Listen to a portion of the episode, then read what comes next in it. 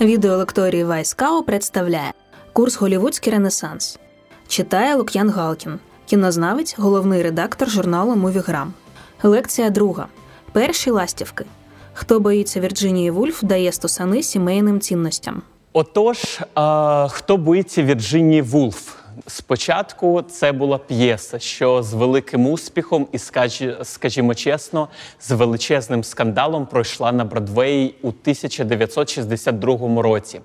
Якщо пригадуєте, у 1962 році взагалі не всім було до бродвейських постановок або будь-якого кінематографу у світі, тому що у 1962 році відбулася Карибська криза, і саме тоді вважається, що була та межа, коли холодна війна підійшла найближче до свого завершення, яке могло би вилитися у ядерну війну.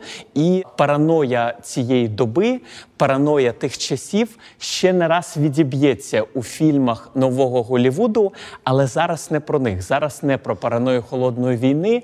Зараз про те, що за словами американських дос- дослідників, для багато кого, хто прийшов подивитися бродвейську п'єсу, її зміст, її тональність, її інтонація та лексика стали великим потрясінням. Ми бачимо. Подружжя абсолютно не таким, як ми звикли бачити у мистецтві консервативного суспільства, що е, не, не просто підтримує, можливо, ще й хизується сімейними цінностями.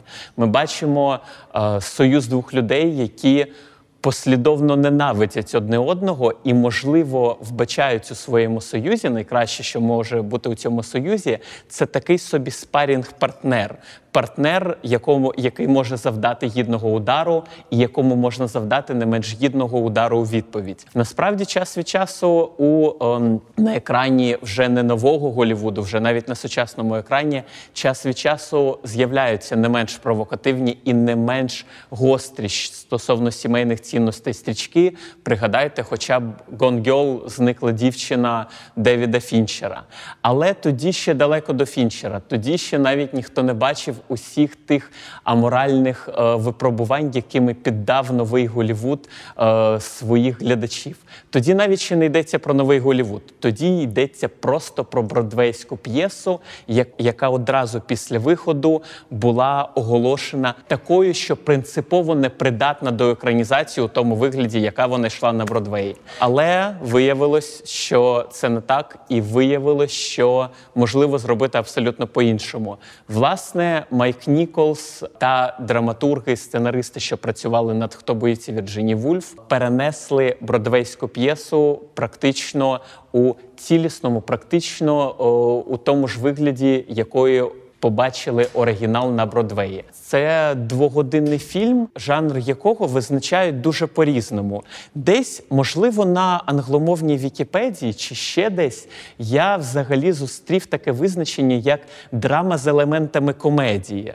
Е, Я дві години цього фільму абсолютно був далекий від того, аби сміятися. Власне, мені він видає, видається чимось на кшталт сімейного фільму жахів, тільки не фільму жахів для сімейного перегляду, так а фільму жахів, що має за основу сімейні стосунки. Тож е, ця п'єса була адаптована фактично без змін. Оригінальна лексика вона не дуже турботливо і е, з не надто великим пієтетом е, ставиться до подружжя як такого. Власне, вони говорять одне з одним не надто ласкаво. Проблеми в цього фільму, якщо чесно кажучи, зважаючи на його успіх, якщо вважати, що в нього взагалі були проблеми, вони почалися ще до його виходу на екран.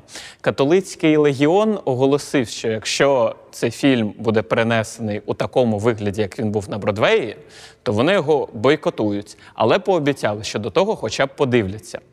Американська асоціація дотримання кодексу пішла далі. Вони вже не обіцяли, що подивляться фільм, і сказали авторам, що якщо це буде те саме, що бродвейська п'єса, про початку схвалення вони можуть просто забути. Насправді е, багато хто пішов заради цього фільму на такі ризиковані кроки.